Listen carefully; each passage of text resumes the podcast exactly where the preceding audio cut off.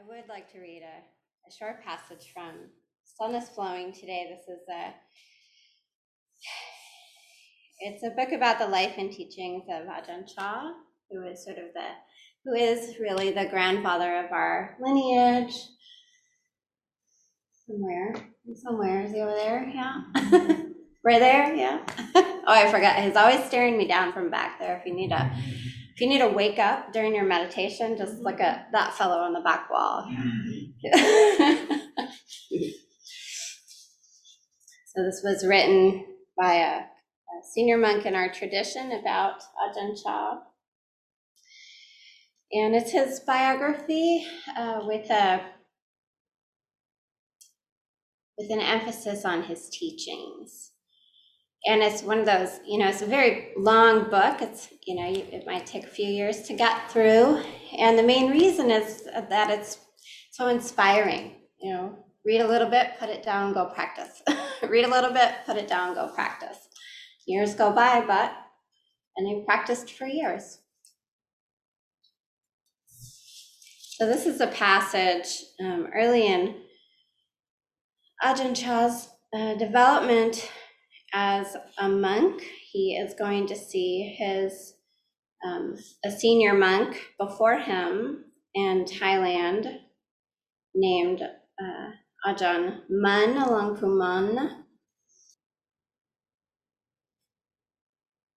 Most of the resident monks are sitting with eyes closed in meditation, one slightly behind the teacher, slowly fanning away the evening's mosquitoes. As Luang Por glances up, that's Ajahn Chah, as Luang Por glances up, he notices how prominently Mun's collarbone juts through the pale skin above his robe and how his thin mouth, stained red from chewing betel nut, formed such an arresting contrast to the strange luminosity of his presence. As is the time honored custom amongst Buddhist monks, Luang Pu Mun first asks the visitors how long they have been in robes, what monasteries they have practiced in, and the details of their journey. Did they have any doubts about the practice? Luang Por, Ajahn Chah, replies that he does. It is at this point that he was later to take up the story himself.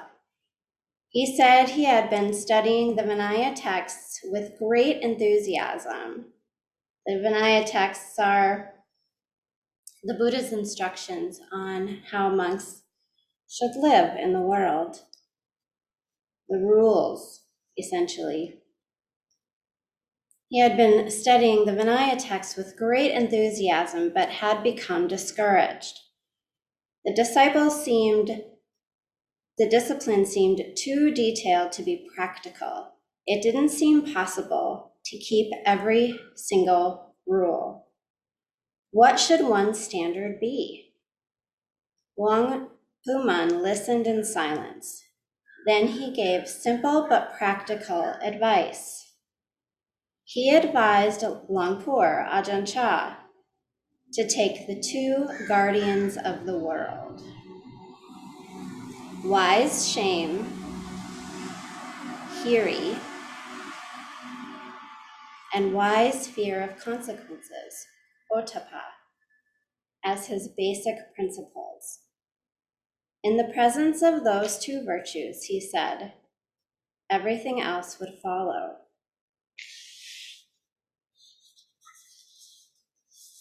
It's always a risk uh, to talk about Hiri and Ottappa uh, because of the early translation into English as shame and fear. we don't, that doesn't feel good, does it? to take shame and fear as our guiding principles. And that what Westerners sort of glaze over right away is the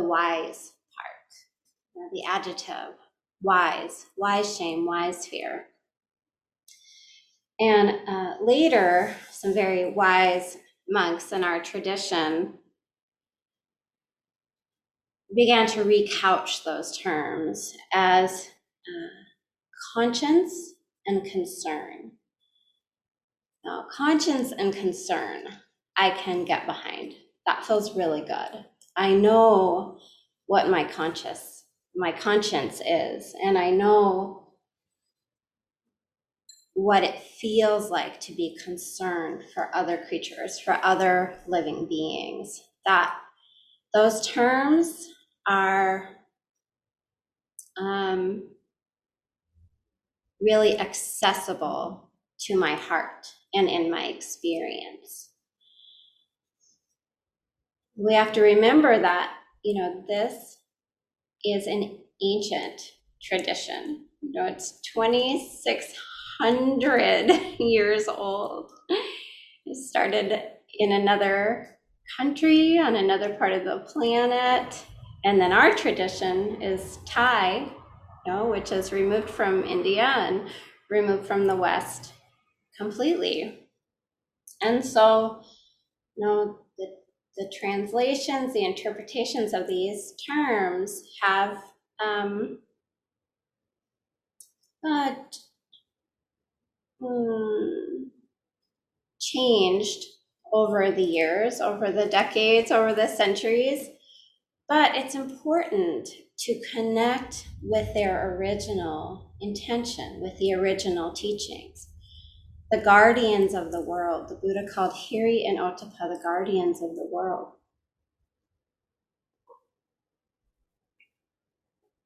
Lately, I've been writing this little children's book in my head about two friends called Hiri and Ottappa. and Hiri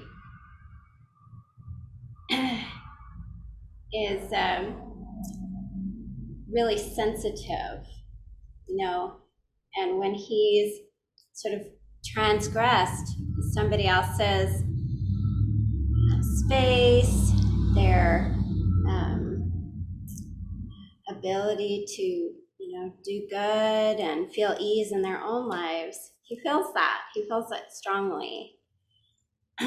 he has a very strong conscience and he knows when he's done uh, something that is really out of balance. And then his buddy Ottappa is actually a little bit older than him, and Ottappa can tell in advance when he's about to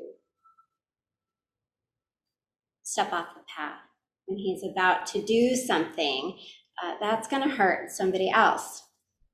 And together, you know, Hiri and Ottappa really can do no wrong. I mean, they're really good together because one of them can see when he's about to uh, hurt someone else or behave unskillfully um, or transgress his own compass. And the other one uh, can see it in retrospect. And I think that in this path, uh, we are always developing a stronger and stronger Hiri and ottappa, a stronger conscience about uh, our own transgressions, things that we've done in the past, um, things that we um, maybe did before we started living in a little cleaner and a little safer and a little kinder way, um, things that affected other people. And, um, you know, slowly we move into a place where we can see it coming. Oh, you know, if I stop now, I won't say the thing that's going to cause that harm. Or if I stop now, um, I won't, you know, take something that belongs to me. If I stop now, I won't um, transgress this relationship. That's really important to me. it's a, it, it can be, my experience, you know, is that it, it, it can be a bumpy process to get from I see it in my rearview mirror to I see it through my windshield. And you know, we have to go that that conscience, you know, the hiri, the um, kind of this wise shame isn't shame at all. Is a feeling, or at least in the Western, you know, vernacular, it's a feeling in the body. You know, when we think about a way that we hurt somebody in the past, either intentionally or unintentionally, we feel it. It is not a good feeling, especially if we're on a path and we've been reflecting and we're making um, efforts to really live in goodness. Now, I can think of things that I've done in my past, and um, I'm not going to do it right now. Try not to go through the catalog. but some of those things still bring up, like my face will get red, my heart will start beating, or get a little hot flash. if you're already prone to hot flashes and then you think of something you did that wasn't very kind, it can bring them right on. Friends, just so you know. We feel it in the body we don't actually need to drown in any kind of feeling of um, shame or regret because um, just a, a, natural remorse will arise. And if we're doing this work, if we're doing the reflecting, uh, you know, to progress on the path, then we can actually delight in that sense of remorse, you know, to a degree oh, that really hurt. Wow, I can tell that was wrong. It doesn't feel great. I don't want to do it again. You know, it's like a little kid. You know, when my when my uh, son was two or something, we used to have these big uh, kind of pancake breakfasts for him outside his uh, his birthday's in October, so it was always an iffy time to be outside. Um, but we wanted to give back to all the people that had supported us since he was born uh, every year. So we would just serve these big pancake breakfasts at a park um, in, in October. And uh, one day, I mean, he was maybe not two, maybe three or four. And one day we had pancakes going, the griddle going, and of course, as kids do, he reached up and just, you know, burned himself right on the griddle because he couldn't tell that it was there. he just wanted to be part of things. And uh, my kid, this is literally seared into his memory. He he knows when pancakes are a cooking, stay back. And our behaviors are just like that. if we burn ourselves on the griddle, if we do it ourselves, we're going to be reminded of that pain when we try to do it again. And there is um, ottappa, isn't it? It's that fear, that wise fear of wrongdoing. So it's not a fear wise fear is not a fear that we're going to be punished by another person, that we're going to be, you know, given a consequence that we can't get through. Um, a wise fear is remembering the pain of causing a problem and shying away from it the next time. Uh, it's an internal process. It doesn't have anything to do with how it might be perceived by others. That's the wisdom part. The wisdom part is that it's our mistake to deal with.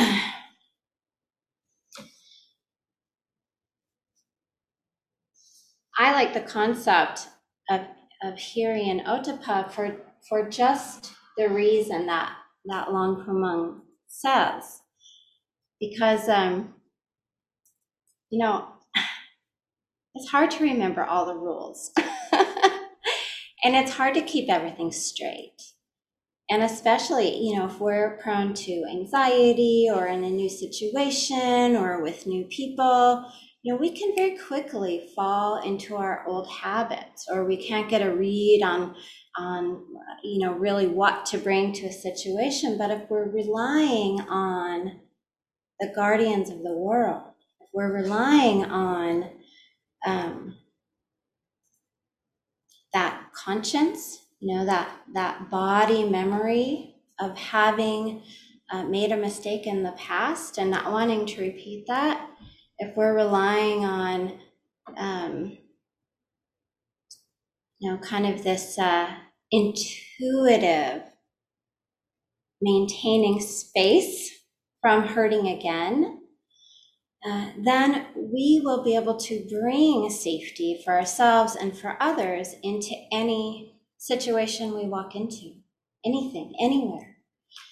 You know, many of you know this, uh, but our our sort of our home monastery, the monastery that this place grew out of, is called Abhayagiri, and Abhayagiri means um, fearless mountain. Abhaya is fearless, and uh, Giri mountain. And again, that word fear, right? But what fearlessness is uh, in this tradition is is you know a, commitment, an intention to uh, be in the in the world in a way that others don't have to fear us. Again, this internal process it's not, you know, about us not being in fear, right? Like we have to work that through. Um, but our, our job, our work, our practice is um, essentially anchored in building a life that is safe for others to be in. So whether that's you know working on ways to speak to people uh, that don't cause confusion and anger. Speech is the hardest one because we're always talking. I'm up here talking right now. It's terrifying. so, you know, it's like monkeys and monkeys and typewriters, isn't it? If I keep talking, eventually I'm going to say something. That's less than skillful. There's just, uh, it's statistical. And so speech is really difficult. Uh, and knowing it's difficult is, is half the battle. Then there's grace, right? Uh, and, you know, also, you know, not taking things that don't belong to us, you know, not sort of mindlessly just gathering stuff as we go um, setting a mindset of uh, letting go, of generosity, of giving, rather than, you know, chasing, pulling in, pulling in, pulling in. Uh, that's our work. And with uh, Hiri and Ottappa, these two friends, one who has foresight and one who has hindsight, uh, we can really bring this whole um, this whole this kind of wraparound um, experience intention of goodness. And then when we you know make a mistake anyway or um, hurt someone anyway or take something anyway or say something anyway it is held in this wraparound attention. There's a place to, we've got this um, foundation for reflecting on it.